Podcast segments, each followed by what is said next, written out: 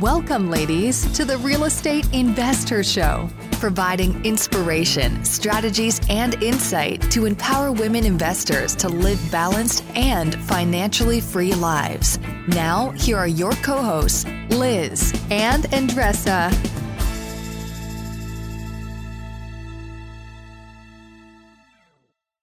So, in today's episode, ladies, we have Natalie Kolodij. She's a real estate tax strategist, and we cover so many bases with her today, which I think I really appreciated a lot on this episode.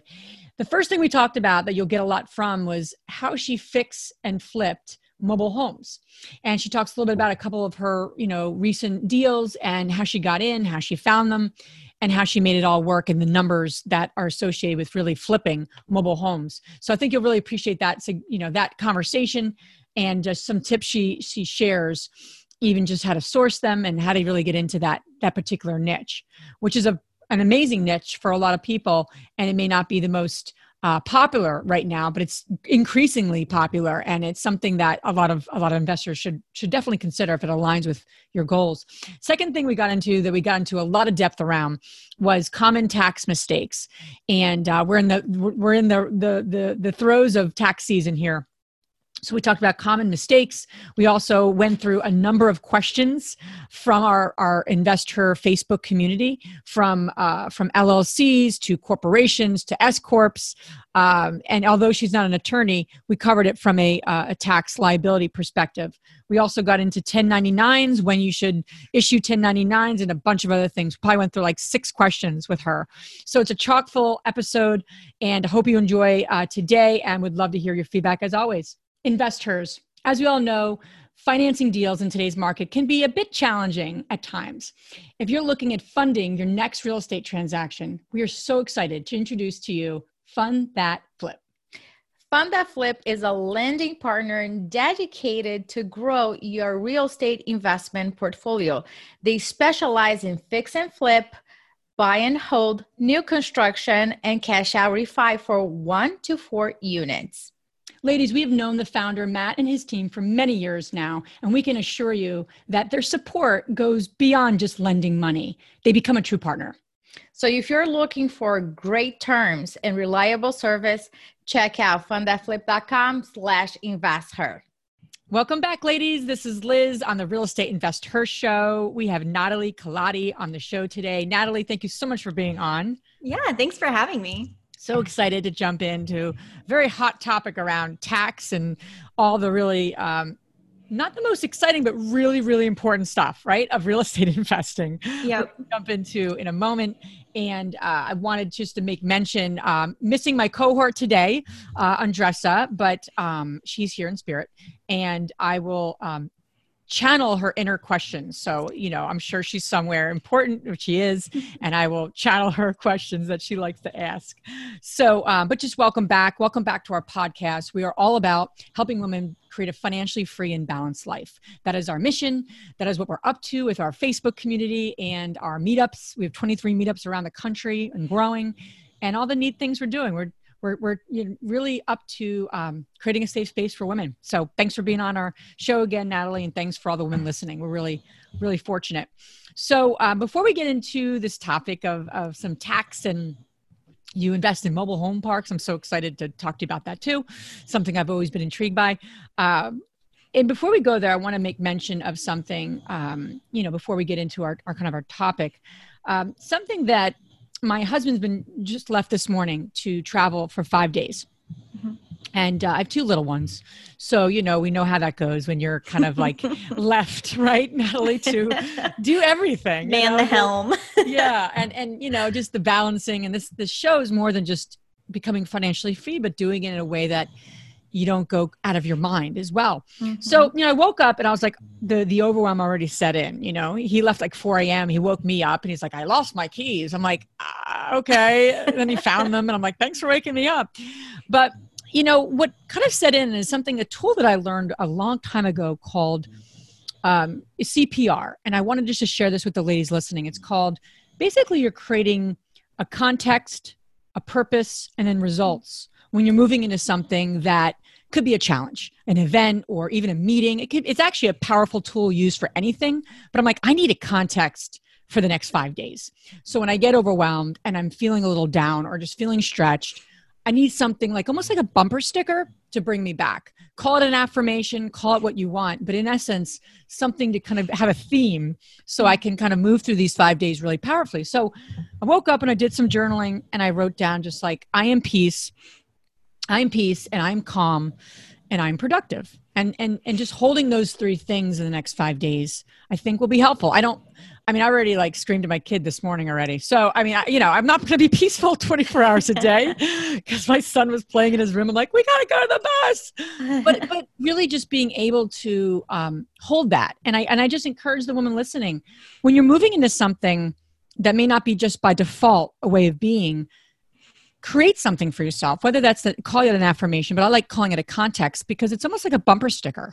How do you want to be going through this situation going through this event? So i just wanted to offer that to the women listening. And and it's something that i'm i, I wrote down and i'm put it on a post-it note and i'm like that's my focus because i'm gonna i'm gonna hold that so i don't go nutty. That's awesome. Or or at least 80 to 90 percent of the time right so, without further ado, um, Natalie, love to ask the ladies that we interview um, a, a, little more about your story and uh, what propelled you to get involved in real estate investing. I know you're, a tax strategist and all that good stuff, but you're also yep. an investor. So, what propelled you to uh, to jump into this?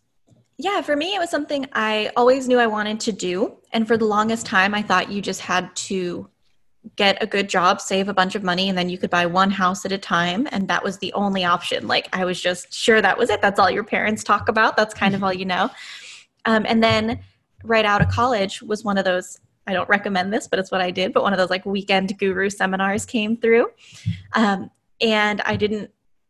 I, I won't say I didn't learn a ton from it. I learned from it, but it was very kind of salesy, obviously, and fluffed up and a little more unrealistic than the real world but that is what sort of opened my eyes to this being something you can do in more creative ways. That's what mm. led me to podcasts and to you know online communities and kind of learning all the different ways to invest.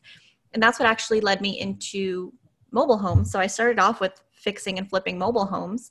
Um, and it was just because I had paid for this education. What they were teaching didn't work in the market I was in. But I'm a big fan of kind of the blue ocean strategy. If sharks are all feeding in one place and the ocean's red there, you need to find blue ocean so if everyone's doing one thing find something else that works for you mm. so for me that was that was mobile homes there was no competition for it it's kind of ignored it's not like sexy high end flips but it's a great way to get started in real estate and kind of get your feet wet and so that's what sort of pulled me into it and after that worked out it was like oh well you can do this you can kind of apply what you learned to bigger projects and just kind of roll forward from there I love that. So, so walk me through that a little bit because we're. I mean, I'm familiar with fix and flips in the traditional mm-hmm. sense. Um, probably have done a couple dozen, you know, in my in my tenure. Um, it's not been the hugest part of our business, my husband and I's business, but we've done them. And, and Andressa, that's really how Andressa started and I started partnering, is that mm-hmm. we partnered on a number of flips together.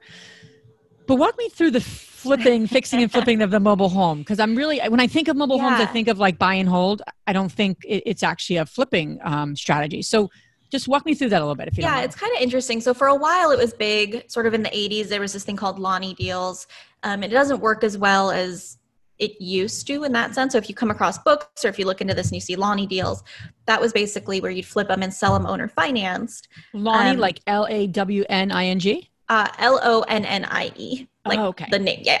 Oh, Lonnie. Um, got it. The name. Got it. Got it. Got it. Yep. Yep. And, um, but then with Dodd Frank and some kind of financing restrictions, that structure sort of, you've got to be more cautious now because you can't charge a crazy interest rate reselling it. And so you'd have to spread your deal out longer to make the monthly payments kind of legal. Mm-hmm. Um, so that's a lot of what you'll see. And so we didn't even know about that at the time. We were just, we went, my best friend and I went to that weekend course. We tried to wholesale, which is what everyone I think tries to start with, and we got our butts handed to us, and we were like, okay, well, we got to do something. And so we were just sort of thinking through it, and we were like, well, what is some like what's sort of another way? We were just kind of brainstorming, or writing everything out on a board, and we finally. I was like, what about mobile homes? Like, no one looks at them. You see listings for them a lot. So, with mobile homes, they're titled more like a car. Um, often for people, they inherit them if they're in a 55 and over park. So now they just have this asset that is costing them money each month because you pay the lot rent that you're renting the space it's in. Mm-hmm. They can't live in it and they're hard to sell because a lot of agents don't like listing them because the commissions are small because they're such a low priced house. Mm. So what we started was we were like, okay, well, we're just going to try to buy one and see. We're just going to try. Like, let's just see what happens. Um, and the first one we got, we ended up buying off MLS. It was listed for like twenty nine thousand dollars. It was in a suburb of Seattle in a really nice park where it was like a gated community, swimming pool, tennis courts. So the monthly rent they were paying was like eight hundred dollars just to have this mobile home sit vacant. Hmm. And so they were ready to get rid of it. And so I had just listed an ad online that was like, I buy mobile homes any condition, call me. And the guy called and sent me the listing. And I was like, oh no, this isn't what I'm looking for. Like this one's nice. It's listed like I'm looking for two thousand dollar homes, you know. And I was like, you know, that's not really. I don't think I can do anything with this. Call me when you're at your last resort. Mm-hmm. He was like, we're there. Make me an offer. And so I sort of thought about it. And I remember sitting on my like 10 minute break at lunch. I'm in my like little cubicle at work. And I'm like, oh, I don't know. I have no idea what mobile homes are worth. Like I just started. And I was like, okay, uh, $6,000. I hear him put the phone down and he's talking to his wife and he comes back and he's like, my wife said to ask for eight. And I was like, okay, I'll do eight if I can do half now and half in 45 days when it sells. And he puts the phone down. I hear him talking to the wife again, comes back. My wife says, we'll take six. so I was like, okay. So I didn't know what I was doing. I didn't know what, but I figured for less than I paid for my car, I would be able to do something. Mm. So we went in, we it was already in good shape. It was just kind of outdated. So it was just cosmetic updates, paint, okay. fixtures, little things. Um, we did that. We relisted it and we got that sold within 45 days. Actually, it was just over a month that it was under contract. Um, and we turned around and sold that one for right around 20 grand. And we had only put in $1,500. It was just, like I said, cosmetic. So um, that's kind of what started us. So it was sort of this like they're not the huge margins you'll get on a normal home, but your risk is low, your time is low, and finding them is so much easier because most people are just trying to get rid of them by that point. Hmm. They are not, it's not like a house where you can, people have this huge value attached to it. Um, for a lot of people, it's kind of a stepping stone or somewhere their parents lived and now they moved them into their house. Or so it's often kind of an extra just an extra expense for people. So they're easy to find deals on them. You can get creative with them too. This is really fascinating. So I, I, I have like so many questions to ask you. So, so you have like the, you go in and you, so in this particular park is there like just like a neighborhood i think i'm thinking of a neighborhood yeah, right yeah. you got the high end you got the first time home buyers you got the luxury homes right everywhere in between and a lot of people have the philosophy of creating flips flipping homes in, in obviously neighborhoods that are um, there's more buyers right? The, the, luxury is a niche but you know that's probably sometimes yeah. a tougher spot to start with. Yep. so then I'm, then my next thought is as, as i'm relating it to what you're telling me is um, what's the what's the high end? Does it have to do with the mobile home park itself or is it you know in terms of like x dollars to x dollars? Because you said you know six six k was what average? Was that low? Was that high? Does it all have to do with the mobile home park or is it like well, any mobile home park you go to it's going to be probably this um, it's going to vary based on where you're located and the park. So, like at that time, I was in Seattle, so where the average home costs seven hundred thousand dollars. If someone's yeah. looking to retire and they're like, "Oh, I can just pay eight hundred bucks a month and buy this for twenty grand," like it's a perfect retirement option. Okay. Um, a lot of kind of starter families, it's great for them because it gives them like your rent or you're owning something for less than you would pay for rent in that area and when you're done and you move out, if the mobile home was kept in good shape, you can probably sell it for what you bought it for. Mm. So it gives kind of people a great stepping stone, but it's super dependent on the park. Like this park, like I said, it was just like a regular neighborhood, like a suburban neighborhood. It's just that instead of stick built houses, they were all double wide manufactured homes. Yeah. But yeah, the neighborhood itself was beautiful. Like I said, swimming pool, tennis courts, activity center. So it was really kind of a nice community, just happened to be manufactured homes. Yeah. So then, so then, where did you go from there? You did this deal. You made what 14 in that ballpark. I don't know about whole. I, I, guess you have holding costs just like a flip. Yeah. But this like is one, a sh- this yeah, is a short. Month. Yeah, mm-hmm. one month. That's not you know not. I'm sure yep. not killing the bank there. Um. So yeah, then then you moved to what? Did you then kind of source that you know that particular park is like wow this is a a great park for me to focus on, or did you look for other ones? So or? we looked elsewhere because interesting enough, I'd say the the park should be your greatest research point if you're looking at this. So that park was beautiful, but it was 55 and older. So I was allowed to own it, but I couldn't stay in it. There's like weird covenants basically if you're going to own a mobile home in a 55 Okay. and over park and be under 55. So I couldn't even like stay the night there if I was working on it all weekend. I had to drive back down. Oh. Um, but I realized the hardest part about selling it was the higher cost of, of lot rent for some people. Like that value wasn't there for everyone. Some people didn't care about a pool. So that was sort of the biggest obstacle we faced. So the next deal we got, I love this deal. Um, the next mobile home I bought, I got from, so you can set up on Craigslist an RSS feed search. So you get alerts whenever a search on Craigslist matches your search parameters. So you'll get an email. Hmm. And so I had one set up for mobile homes under, I think, $10,000. And I get an alert and it's listed for free. And I was like, well, this can't be right. Like they probably need it moved. There's something. And no, it was, um, it was a single wide mobile home in pretty rough shape, but livable. Um, in a really nice area. This park was different. It was a small park, but think more like a like a campground, like wooded. Okay. It didn't seem like a community. It was just sort of beautiful, right? Backed Sure. up to a national park, but four hundred dollars a month for the spot. So she had it listed for free. It was her mom's house, and her mom hadn't kind of taken care of it. Her- She'd moved her mom in with her, and she just wanted to get rid of it. To her, it was like more work to try to fix it up to list it to sell. She just wanted to be done and gone and not pay four hundred dollars a month. So I went out and looked at it, and I was like, "This isn't that. I mean, it's bad, but it's not that bad, right?" Yeah. And so I ended up just giving her fifty dollars to make it a legal legal contract. And so the next one I bought, I literally paid fifty dollars for. And so I was like, people love that because they're like, you paid like my purse costs more than that. Yeah, Like, right. My pairs, my sneakers actually cost. I just bought sneakers yesterday. They were fifty-five dollars. yeah, exactly. So on that one, I was like, well, heck, even if it needs a bunch of work, I should be able to make money on this. It was fifty dollars. And that one, we hired a contractor. Oh, actually, this is my favorite part of it. So we bought it that same, like the day we bought it, signed the contracts. I then put my sign in the window that it was for sale by owner. Literally two hours later, I got a phone call from someone who was like, I've been trying to move to this area. My daughter and grandkids live out here. I love this park. Can I buy your mobile home? What is it going to cost? And I'm like, I don't know. I don't even know. Like, we've only owned it for two hours. I don't even know the scope of renovations. What it's going to and I cost paid me. fifty bucks for it. yeah. So I'm like, okay, just come up with something. And I was like, uh, eighteen thousand dollars, and it'll be fixed up. And she's like, perfect. Here you go. Like, signed a contract, put down a earnest money. Like, she was in. So now we had 30 days to do the project because it was sold. Like, we had pre-sold this mobile home. We brought on a contractor. He was a disaster. We had to fire him halfway through, lost $1,500 worth of work. Um, and then we were like, well, we just need to do this. So my best friend and I, every day after work, went down there. That was the home we learned to do things on between Hmm. YouTube and everything. We did subfloor, we did drywall, we did plumbing. Like that entire mobile home was renovated by two women in their 20s watching YouTube videos. and it That's was awesome. it was the best because it was in this again a 55 and older park there'd be all these kind of like old man neighbors who would come over and be like okay what are you girls doing over here you need some help with that? I'm going to go grab you a different saw. Like they were so sweet and so helpful. And they just thought it was like delightful that young women were in here like working on something and they were Yeah. just there to help. So that was the second one. Um, bought it for 50 bucks did all the work ourselves and it was literally sold the day we bought it. So that's mobile homes. There's kind of they're a weird niche but they're kind of a really untapped area i think What's the amount of money? So what what did you end up now? That was that was your sweat equity, right? But if you Yep. had if you had um, hired a contractor and and you know did it did it that way, how much would have that been about in terms of a budget, construction budget?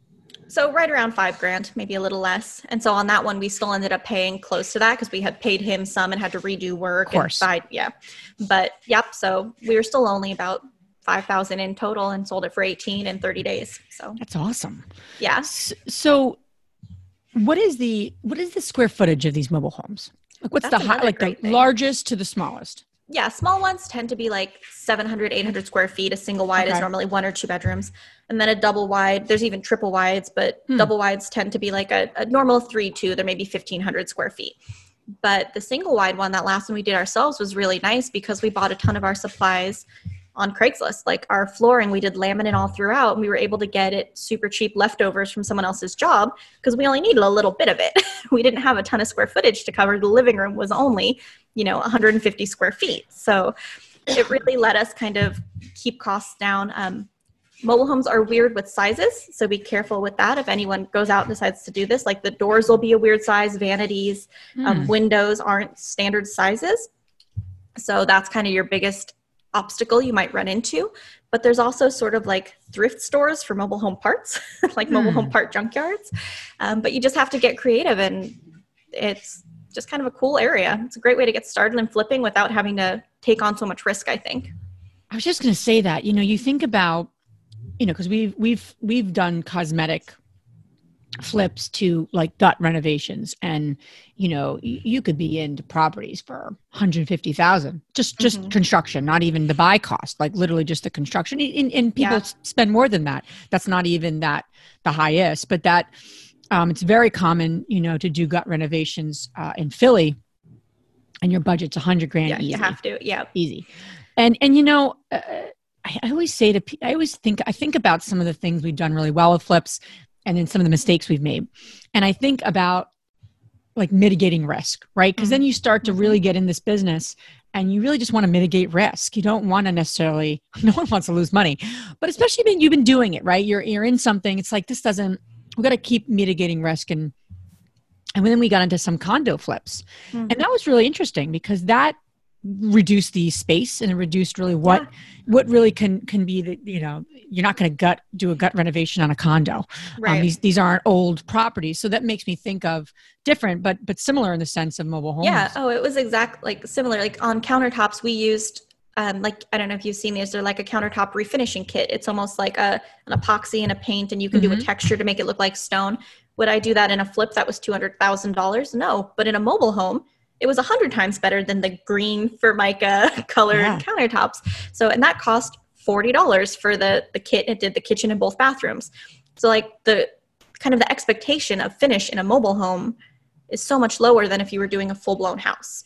Yeah. So you can really do just kind of minimal not I don't want to say minimal updates, but sort of you're not going to put granite countertops in it, but you're going to do something like this where it just looks nice, it's functional, and someone's going to be happy with it. absolutely the um what percentage would you say and this is interesting that you're in a 55 and old but what is the percentage of like ownership? Do people really want to own their mobile home parks? I'm sorry not the parks the, their their home? Or is it um, there's a rental community just like a, a residential neighborhood would be? Or is it a different way of approaching that than like a traditional like you know single family neighborhood? Yeah, I see both, but I would say more common is the parks where the the occupant owns their own home. okay And I think park owners really like that because now you don't have any maintenance. And the homeowners really like that because they own something. They can decide how they paint it, what they do, what. So it's kind of a best of both worlds for both both parties. Okay, got it. That's great. So then, what was your third deal? You know, what what, what, was after the the fifty dollar deal? So that is where we stopped. Then I started a tax firm. Okay. what a, Yeah. what a- I what a just didn't have time for both. I hear you. I love the I love that concept, and I love the idea of. I love what you're saying too, just philosophically of where are people spending their energy, and then to say, okay, um, I I need to go somewhere else. That could be geographic. That could be something that is more um, from a niche perspective. I mean, you know, for us, we were looking at prices in the Northeast of, of multifamily. Not only not Mhm. only is multifamily hot, but multifamily is even hotter and more competitive in certain markets. right. So we kept looking at all these prices, and we're like, we, we can't make Yeah. this work, right? Yeah. We, you know, and, and we're not just parking money where we're we raise money. We have partners in these deals. We, we can't justify it to, to our partners. So we had a we were kind of forced, in essence, if we wanted to keep with that niche of multifamily, to say where else can we go. So we just Mhm. started to get into different geographic markets that were not as competitive. Now they've Yeah. gotten be, become more competitive, and that's a good place to be, right? Yeah. you're on the front end. I mean, if, if, if you're looking at a market that's on some sort of list, that's probably, you're probably a little late to the game, to the, party. Yeah. yep Oh, absolutely. you know, it's like, oh, it's on a list. Nah, that, that, everyone else knows that. So it's public now. So I always like to say, you know, yeah, I, I love what you're saying of like, where's everyone going? And then where can I kind of pivot?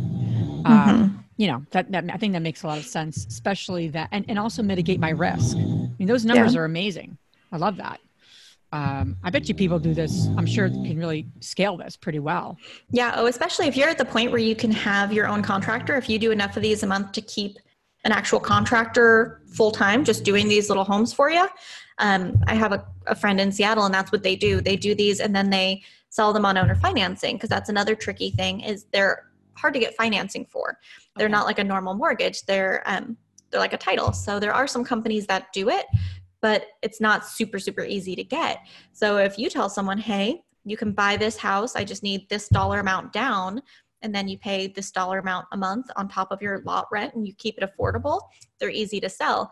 And then if they decide to not ever kind of it's like an owner finance deal so if they never close on it or they don't execute their option or what however you have it structured a lot of the time you end up with the home back if they're sort of like ah this doesn't work for me like they've rented it basically for a while they've sort of paid you for use of it and then if they decide they don't want to buy it you get to start over yep but, I love that. Yeah, if you can carry the note on them, and like I said, you just have to be careful with your interest rates. Make sure they're not sort of too too high where it's a mm-hmm. predatory mm-hmm. lending.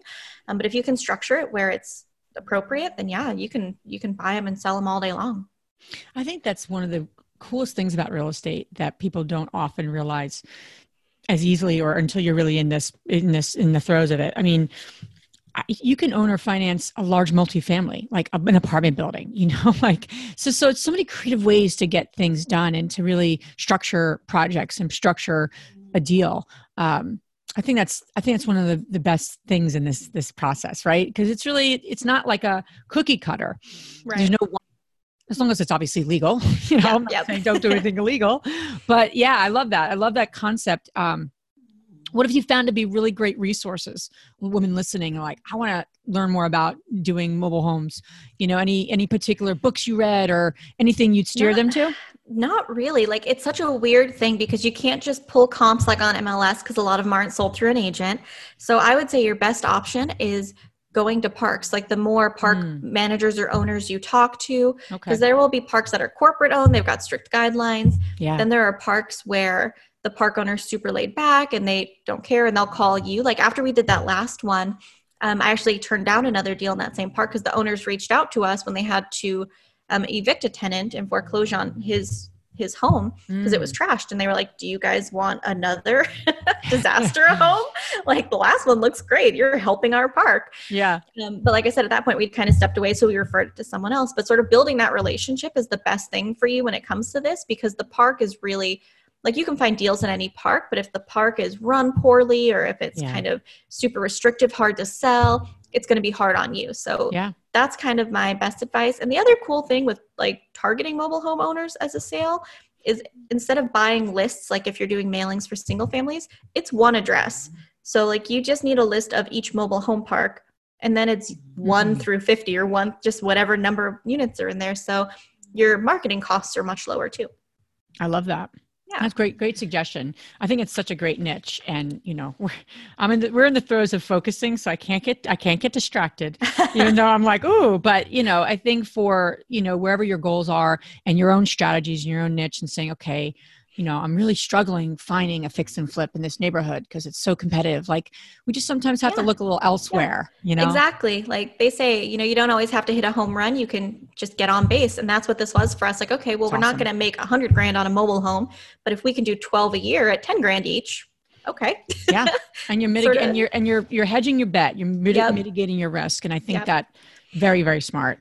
Um, so now your your your time and energy is focused on on on being uh you know an accountant tax strategist and all that good stuff which is so so important in this business. I mean i think we my husband and i have gone through four or five accountants in the yeah. tenure of us you know doing this business for 14 years almost 15 and not all accountants are created equal. You know this.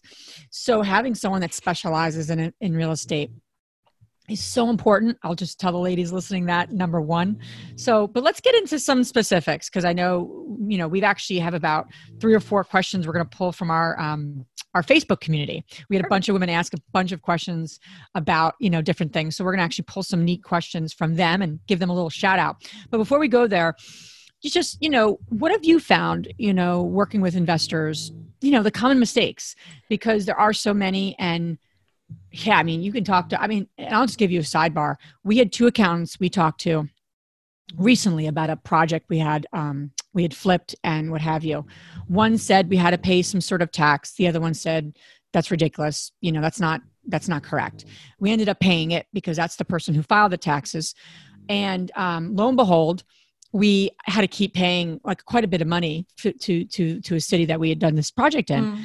And then we ran it by Mike, you know, another accountant, and that I know, and he said this was all wrong. It was filed incorrectly.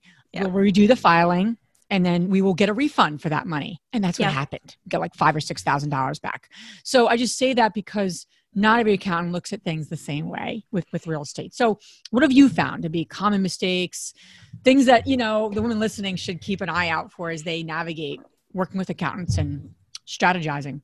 Yeah, there's kind of there's kind of a few problems. So one of the first ones is that a lot of accountants don't know real estate.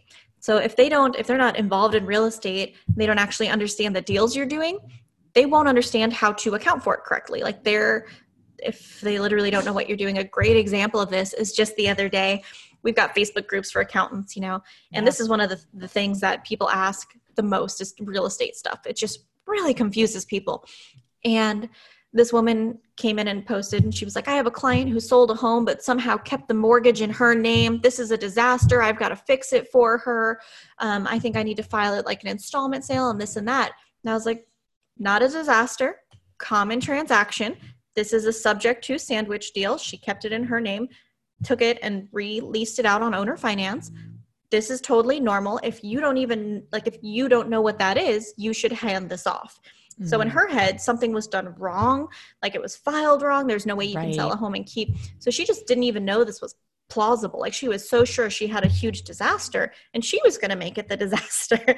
so it's really important, I think, that your accountant knows real estate. Like I see all the time where wholesale deals are reported like stock sales, basically. Like they report it like a like all kinds of weird stuff. And it's because they just don't realize the context of the transaction. So what I would say is when you're talking to an accountant, don't ask if they work with investors. They'll always say yes. I worked for CPA firms for years. we had investor clients, and I know now how kind of poorly we were treating some of the things we were doing. Like it was right, they wouldn't go to jail, but we were losing money. Like we were costing them money. There's so much more kind of strategy and advantageous technique that could have been put into it. And a lot of accountants just don't think of, especially buy and hold investors, they don't think of it like a business it's very much just like report the rents, deduct the expenses. Here's like you generated a loss, but your income's too high to use it. That sucks. The end, move on. Like they don't then say, well, okay, let's look at other ways we can make use of the loss or let's figure out how to use it. It's just sort of like reporting only. So, what I would say is this year, as you're kind of working with your tax professional or you know looking to find one things to kind of look out for these are the things i see mistaken quite a bit even when returns come to me from other CPAs or from tax firms. The first one is look at your depreciation schedule. So, when you own a rental property, you're allowed to depreciate, deduct a portion of the value every year of the building, but not the land. So, it is really important to check that because one of the things I see wrong often is that the accountant doesn't back out land. So, they're over depreciating it, they're taking too high of a deduction. So, your depreciation schedule will always be horizontal, so it should be easy to spot. It's always the sideways page in your tax return. And it should list the date the return or the date the rental was in service. Um, the amount to be depreciated should be less than your purchase price, right? Because it's not land, it's only the building portion. So if you look at that page and the amount they list there is really, really close to what you paid for the property, ask them about it because there's a good chance they didn't separate out that land value. And even if you have a condo or a townhome, there's a good chance you still have technically an ownership of a percentage of the land. So you need to check that. So always take a peek at that depreciation report. Um, and that's kind of the big, this is super wrong. like that's like a no way about it. That's yeah. not like a strategy thing or like a choice. That was just wrong. The next part, the strategy part, is if you buy a new rental and you renovate it. So typically, any of those costs get added to that cost of your rental. They get added to that basis and depreciated over 27 years. But there's a handful of things we can separate out. So if you do a $100,000 renovation and your accountant literally just lists $100,000 renovation over 27 years, it's okay, like it's not wrong. But if that included appliances, those could have been separated out and you can get the deduction all at once. Mm. Or window fixtures, or landscaping, or carpet. So there's kind of these items that even in a big renovation, we can break out and depreciate over a shorter timeline or potentially just expense them all at once. So you'll get a better deduction instead of 127th every year. If we can take 20, 30, 40 grand of that 100,000 the first year, well, that's a much better spot to be in. So that's sort of the next level where it's not wrong if they do the whole 100,000 just as a lump, but they could be losing you money by not digging a little deeper. Yeah. So look for things like that. Just look for if they kind of will push a little further, ask for a little more detail. Um, other common mistakes that I see regularly, and so you should check these on your returns. On your Schedule E for your rentals, there's a little box that lists the fair rental days. So this is just the amount of days it was available for rent. And what I see from lazy accountants is they'll just put zero for all of them or 365 for all of them.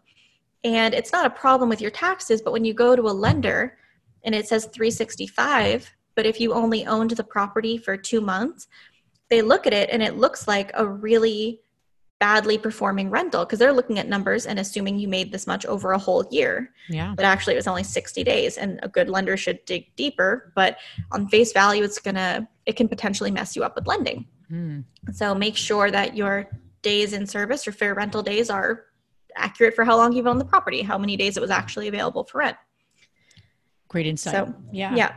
And I think that's something that's under underrated a lot of ways because your your tax return isn't just like something you legally have to do. It really is like every time we work with a new bank, a new mm-hmm. lender, send us your tax. I mean, it's it's everything. It's really what they they want to know how you're performing and you know how um, yeah all those sort of things. And you, for, yeah. you forget the importance of that. Absolutely. And that's a thing i get asked a lot. Um, basically like oh i need to show more money for lenders or but what you can't do so it's illegal to file a fraudulent tax return so you can't straight up lie on your tax return. But there's a lot of wiggle room. Like i said if you had that $100000 renovation and we know we could get you a bigger deduction this year but if you're like no i'm going heavy on lending the next few years i actually want to i'm willing to pay more tax to show more income, like that trade off's worth it mm-hmm. to me mm-hmm. so I can qualify for bigger purchases. Okay, then we'll leave it at the 27 year timeline because that might have more benefit to you. But you need to have a tax professional who kind of looks at that bigger picture and will yeah. talk to your lender and kind of make sure that just saving like oh it's really easy to be like oh we saved you $6000 this year blah blah blah well okay if it keeps you from buying stuff for the next three years that wasn't worth it that wasn't so you've got to yeah. look at the bigger picture so it's great insight yeah yeah, the final thing I would say to check on your returns, this was a big kind of confusion point the last couple years, is there's a new deduction that is called 199A or the QBI deduction. And the reason we got this was because with the Tax Cuts and Jobs Act um, that went through, they gave C corporations a lower tax rate. So to make it kind of fair to everyone else, they said, okay, well, instead of giving you a lower rate, we're going to give you this 20% deduction. And there's a lot of confusion on if rentals qualify, but the long and short of it is that they almost always do. The IRS released a safe harbor because so many people were confused that said you had to like jump through all these hoops, work a certain amount of hours, like wear pink polka dots and sing the Macarena to get it. like they listed out this weird list of specifics and you don't need it. So basically most rentals qualify just based on the tax code. So as long as they rise to the level of a trade or business. And the wording for that literally just says you have to be regularly involved with the intent to make money. So as long as you're not kind of like a slumlord like you inherited a property you ignore it you never raise rents you never fix anything if you've got rentals to profit from them and you're involved somewhat with them it's not like a totally hands-off deal where you just invested money they probably qualify. So it only applies on net income not loss but even if there's loss, you'll want to have the calculation calculate because even if you can't use the 20% this year, it carries forward kind of thing. Mm. So on your tax return, look and ask your tax professional if they marked that you your rentals did qualify for this. Mm. And if your rentals showed net income on page one of your tax return, there should be a line there for the QBI deduction. If you don't have an amount there, ask your tax professional, ask why you didn't get that 20% deduction because that should qualify on your rentals, whether they're in your name, an LLC, in a partnership. Doesn't matter how it's held. Mm. Um, just most rentals are going to qualify for that, and a lot of accountants are missing it. Okay. That's great. That's um, I wrote that down. That's my, my um, no, I love that. I love the and I love the common mistakes you said and just things to keep in mind. There are so many moving parts, so you need to have somebody who's looking in that strategic way, not just you know filing yeah. for you. So we got a bunch of questions from our community. So yep. we're gonna do a we're gonna i have like 19 i don't think i'm gonna get to the 19 questions but i'm gonna go to as many as we can here um, just to you know support the women who asked. Yeah. So we're gonna start some like just one one sentence and then there's like some that are probably multiple sentences. So okay. um so Vivian uh, Yip Keller, thanks for thanks for asking this. But so she said, for W two earners whose taxes mm-hmm. exceed the rental losses threshold, what advice do you have for wealth building and paying less taxes? Yeah, so if you're a W two earner um, and your adjusted gross income is over $100,000, even if your rentals generate losses, you don't get to use them. Um, normally, passive losses from rentals can only go against passive income unless you're under this income level of 100,000 dollars basically. Um, and then at 150 they go away completely. You can't use any losses but you don't lose them. So that's the thing to remember is you should still maximize those losses because there's a few ways you can use them in the future. Um, one is add in a source of passive income. So that sounds like obvious right? But like find a rental that maybe diversifies a little bit. So if you're only investing in the midwest and you've got these properties that are um, you know really good cash flow you might end up with income on paper instead of a loss even after depreciation. So if all of your rentals kind of cost a little more they're in higher end areas and you're always having losses adding in an airbnb or a rental in a market where there's more cash flow less appreciation can give you more income that qualifies to use the loss on. Um, also like i said those losses don't go away. You can potentially qualify as a real estate professional um, if you mostly work in real estate. If you have a W 2 job, it's hard to do, but if you focus on real estate, 750 hours a year on it, you can potentially qualify. And then there's no cap on using your losses. And if you're married, only one of the two people need to qualify. There's actually, I have a super in depth video um, on this on my YouTube, so you can watch that for the details, but that's the other way. And then finally, when you sell a rental, in the year when you sell, all of your prior losses become available and so do any prior losses on other rentals to the extent of the gain. So, what that means is even if you can't use that loss year to year, you can potentially every few years sell and upgrade your properties without doing a 1031. So, you don't have to carry over that lower basis, you don't have to jump through the hoops. Um, the, the I guess my point is just even if you can't use the losses year to year, talk with a tax professional, make sure they kind of will look at this bigger picture and figure out the best way to use them in the future. Because mm. not using them today doesn't mean they can't save you, you know, if you have $100,000 of gain from selling that rental in a few years, we could maybe use them then and pay zero. So you've got to have kind of a plan for them. You don't just want to ignore them and leave them hanging out.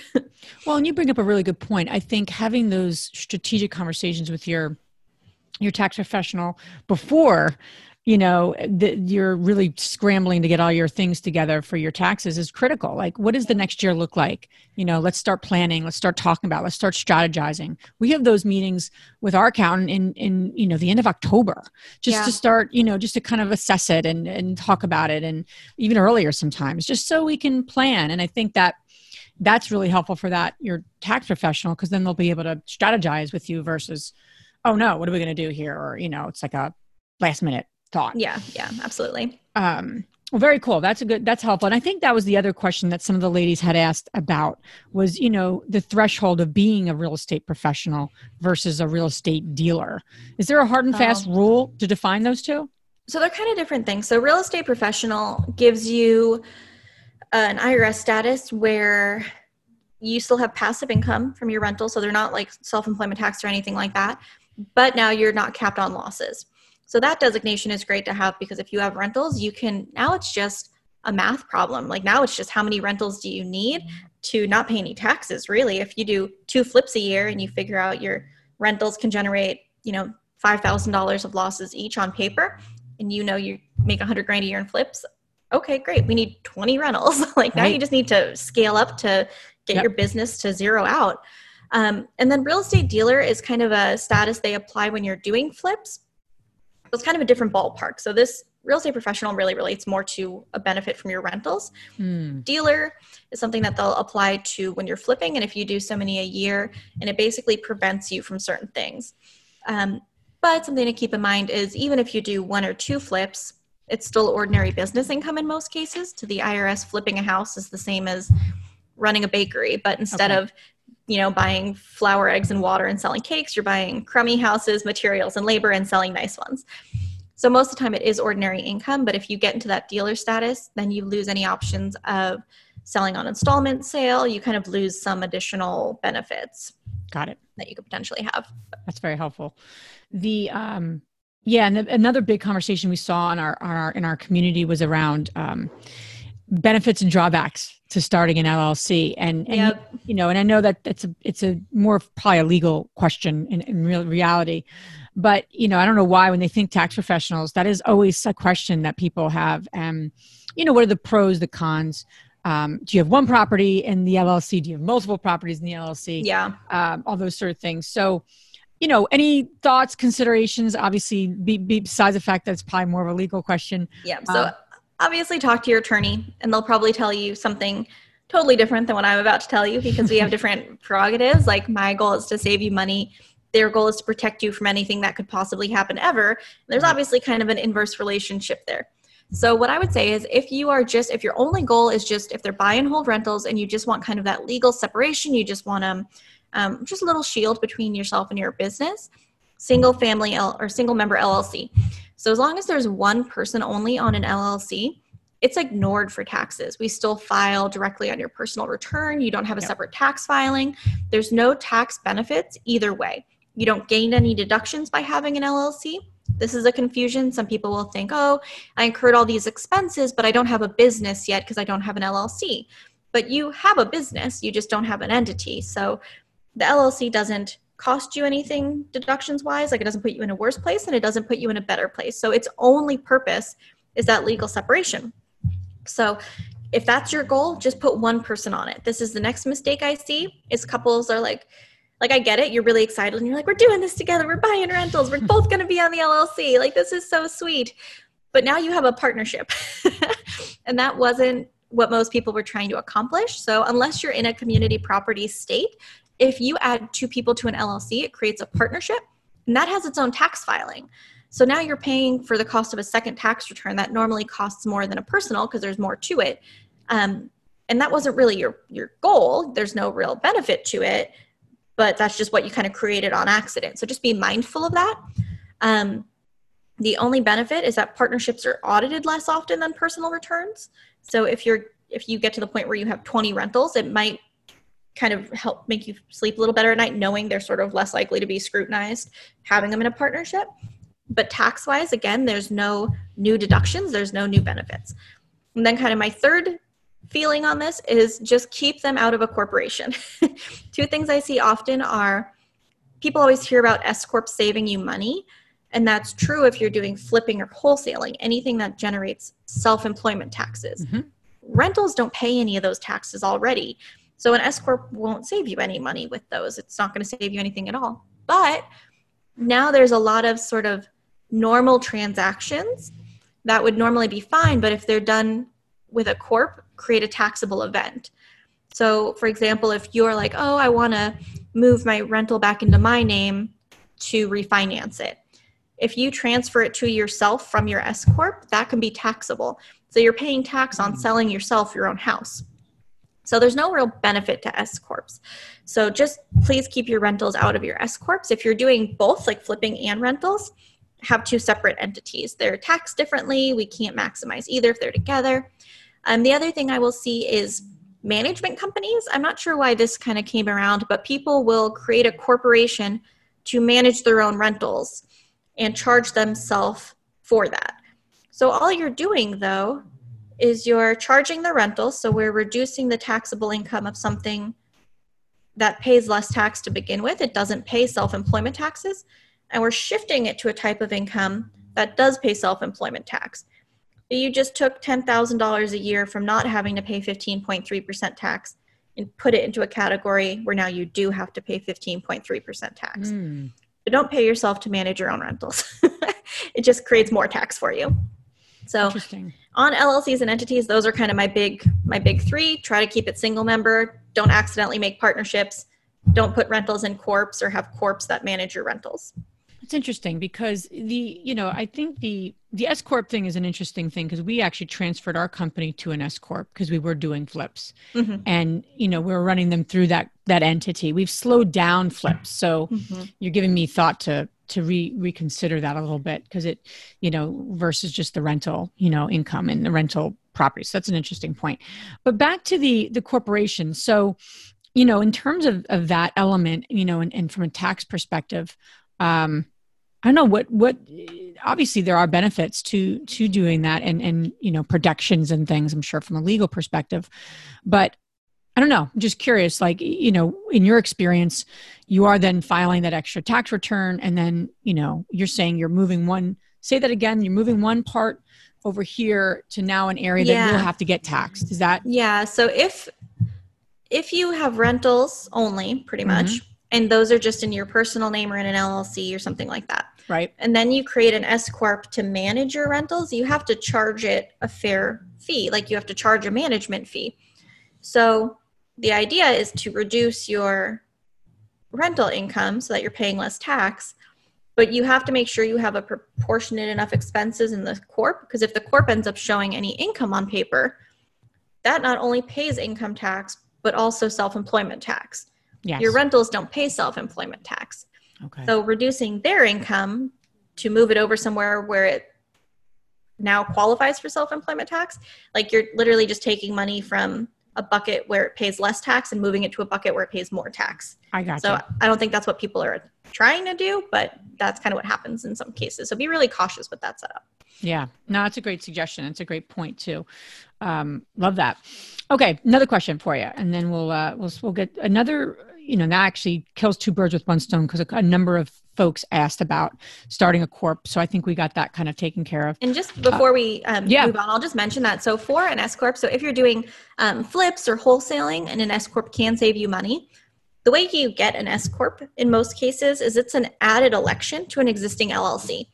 So I wouldn't tell anyone to start day one with an S corp because then, you know, what if you don't do your first deal this year? Now you're paying for a corporate return for no reason. Start with an LLC, and once that income level hits fifty to seventy thousand, call your accountant and say, "Hey, like this is how much I'm making now. Does an S corp make sense?" So don't put the cart before the horse. Like don't become an S corp until your income makes sense. But as long as that money is going to an LLC, we can always kind of change that LLC to an S corp. We can convert it later. Yep. So just start off with the plain LLC, and you can always add that on later. I tell people it's like a like getting a, a package on a car. Like you're Mhm. driving a Ford Mustang, you bought a Mustang, but then if you call the dealership and you're like, actually, have them upgrade mine to the Shelby package. I want heated leather and bigger wheels. Same thing. Like you're buying, like you're starting with an LLC, and then we can add on this S corp package to it, so to speak. Yeah. What have you seen to be the benefits of an S corp? So normally when you do any kind of earned income like wholesaling or flips, you pay your ordinary income tax and then self-employment tax. Right. And self-employment tax is like when you get your paycheck and there's all those little taxes taken out at the bottom, Mhm. FICA, Medicare, Social Security. Mhm. So when you're employed, you pay half and your employer pays half. But when you're self-employed, you are both. you are the employee and the boss. That's right. You have the now you have the fun job of paying both halves. And it's about 15.3%. Mhm. So that can be pretty substantial. And so with an S corp, it has special rules where the IRS basically has said, as long as you pay yourself a reasonable salary, and on a regular salary, you'll pay those payroll taxes through payroll. The remainder of your income isn't subject to that self-employment tax. Got it. So if you make 100 grand a year and we figure out a salary is 50, now you're paying half as much self-employment tax basically because only the salary 50,000 is subject to it, the other 50 Right. doesn't pay that tax. Got it. So more fees and more of those transactional income, so to speak. Yep. Yeah, that makes a lot of sense. That's kind of and that's kind of what our transition was when we actually, you know, ended up doing that. Um, so one other question here, uh, and then I want to make sure we're mindful of you sharing how all the great ladies listening can learn more about you and all the great resources you have. Um, I'd like to know more, uh, Rebecca um, Steyer. So thanks, Rebecca, for for asking this question. Um, I'd like to know more about who and when to 1099 someone, and who's actually um, who's supposed to actually do that and how? Very simple Yeah. question, but a really important one.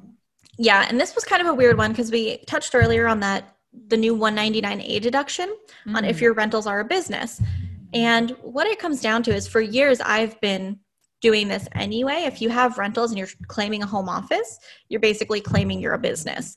So historically, landlords were exempt from having to 1099 people. It was sort of, we just didn't, that wasn't part of it. But now, if you're saying you're a business to get this deduction, you need to walk like a duck, quack like a duck if you're going to call yourself a duck. So 1099s are quacking like a duck. We need to 1099 anyone you pay more than $600 for the year, unless they are a corporation. So if they're an S Corp or a C Corp, they probably don't need one. But this will be kind of a tricky thing for people. And it should be clear you can you can deduct it either way. It's not like you're going to lose your deductions if you don't 1099 someone, but you're really supposed to, and you can face um, kind of some paperwork or potentially a fee if you ignore it. So it's important that when you're hiring kind of that small contractor or handyman to try to get them to fill out a W 4 at the beginning so that you have that information from them to fill out a 1099. Because what we've run into this year is now a lot of the landlords are like, oh, I'm trying to claim this deduction, so I need to 1099 people.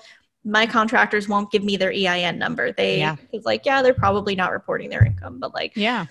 but that doesn't make you not responsible for doing your part. So you need to really show that you tried. And so the more you can gather that information at the beginning of a job and get them to fill out that form. So come tax time, you can do it. Um, do that. And then in terms of how to do it, so if you have a bookkeeper, they'll do it for you. Um, I don't do it at my firm because I do just tax. And so we're not really in the QuickBooks day to day. So if you have someone managing QuickBooks for you, they would be tracking your contractors who needs to get 1099 anyway. But there's also a bunch of really easy websites. Um, and I'm totally spacing offhand, but I think it's called file1099.com. But there's basically websites now where it's totally e-filed for you. You don't have to go buy forms and print them on the 1099s and split up the copies and send one to the IRS and send one to your. Um, you can do it online. Um, e-file 1099 is another one, but they basically they'll charge like two to three dollars a form. They file it for you, and then it's done. That's great. So that's the easiest way to do it. That's what most of my clients do, just because it's it's not worth paying. It's a really easy thing to do yourself and save Yeah. money on and keep track of. Yeah. And the key is to get it at the beginning. yeah because you can yeah, have a they'll fight you on it later.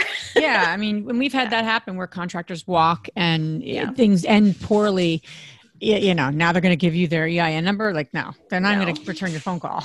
So, um, Natalie, this has been awesome. I could probably keep going with questions, so I want to be mindful of all your time and great, great, you know, expertise here. Where can the ladies listening uh, our podcast learn more about you and all the wonderful resources you have? Yeah, the best starting point is my website. It's just kolotax.com, K O L O T A X. Um, on there, you'll find links to my YouTube channel. I've got resources on there, free downloads. Um, there's also a scheduler on there. So if you're interested in talking and seeing if you'd like to work together, you can set up a free client consultation and we'll look at those prior returns for you, see if there's anything missed or what we can do better going forward. And we'll send you over all that feedback and a price that's custom to your situation. So um, that's kind of the best way to find me. I'm also on Facebook at, um, I think it is Real Estate Tax Strategist on Facebook. Awesome. Perfect. And we'll put all that in the show notes for the one listening. Perfect. So our, our fabulous three questions. Andressa always asks these, and I, I'm so glad. I'm so I was freaking out because I'm like, do I even have them written down? I should know them after hundred episodes, but I do have them written down. So I'm going to ask them. Um, most transfer tr- oh, most transformational book you've ever read, Natalie. Oh, that is a hard one. Um, probably it's called Go for No, Hmm. and it's kind of a sales book. And so a lot of people haven't read it, but it is basically it shifts your mindset so that instead of getting discouraged as you're trying to close deals or trying to do a sale, if you know that one in every 25 leads to a closing, for each no, you get excited. Like you know now you're one 25th closer to getting Yeah. that deal. So it's really for me, it was kind of a good book of shifting how I changed about like my mindset about that. Otherwise, by the 10th you know person yelling at you on the phone you're pretty discouraged. But if you know that that's just like you're closer and that's factual like you're bound to get a deal if you keep grinding at it. So Yeah. changing your mindset to really go for those no's and be excited when you get them and the flip side is one of the key points of that book is a lot of people quit when they reach their goal. If your goal was to sell five suits this month and you sell five on the second day of the month you kind of slack off the rest of the month. Well if your goal is 100 no's and you get your five yeses the first two days, you're going to keep going. You don't have your nose yet. So it really kind of pushes you to keep going beyond your comfort zone. I love that. I love that title. Go for no. I have to go for no. um, so, what is the most powerful routine you do uh, to create a financially free and balanced life? And whatever balance means to you. Yeah, I would say I do kind of a, a multi part journal. I do like a business personal combination journal. And for me, it started as my business plan. Like it was a pretty notebook I bought when I was thinking of how to do this firm. And that was where I sort of wrote out my draft of my business plan. But now it's become kind of an ever evolving business plan. So all of my right side pages are all the business goals for the month, for the year, and kind of I track it on that side. And then the left side is sort of the personal of what's going on. Because I think if you don't look at both kind of side by side, it's real easy to end up skewed. So mm-hmm. that's what's just worked well for me, just being able to see them together and kind of see those goals in one place. So I can really say, you know, oh, it's great to set a big business goal, but I want to travel more this summer. So maybe yeah. I'll pull that back and focus on me time. So that's that. been really helpful for me. I love that. The uh, and last question: Which women, famous or not, has inspired you the most? Oh, gosh, that is a hard one. Famous or not, who has inspired me the most? Is it terrible that I don't have someone offhand? I can't like now. I'm just, I'm There's no totally judgment spacing. over here. No judgment. Uh, yeah, it's that would be a hard one. There's just there's so many options for different reasons, I guess. Um, gosh, I don't know. Lately, I would say someone who's inspired me, not famous, is there's a local wholesaler here, and everyone kind of knew her. She for years was sort of made fun of because she didn't know what she was doing, mm. right? Like she was sort of the person that everyone was like, "Oh, she's calling again," but after years of figuring it out, like she got it, and now she has like surpassed the dudes here by like she did her first six digit month in January, and like I got to listen to her speak at a real estate meeting a couple months ago oh. and listening to her and she's just like this country girl from North Carolina and she talked about her first deals and how everyone she called who was like respected locally who was like the wholesaler to talk to told her it wasn't a deal it would never work and she just kept at it she was like well if no one else is trying I'll just keep working with the seller. Eventually, they'll, you know, like if everyone else has decided this already wouldn't work. Yeah. And she eventually closed the deal and it took like seven months, but she made a huge span of income on that deal.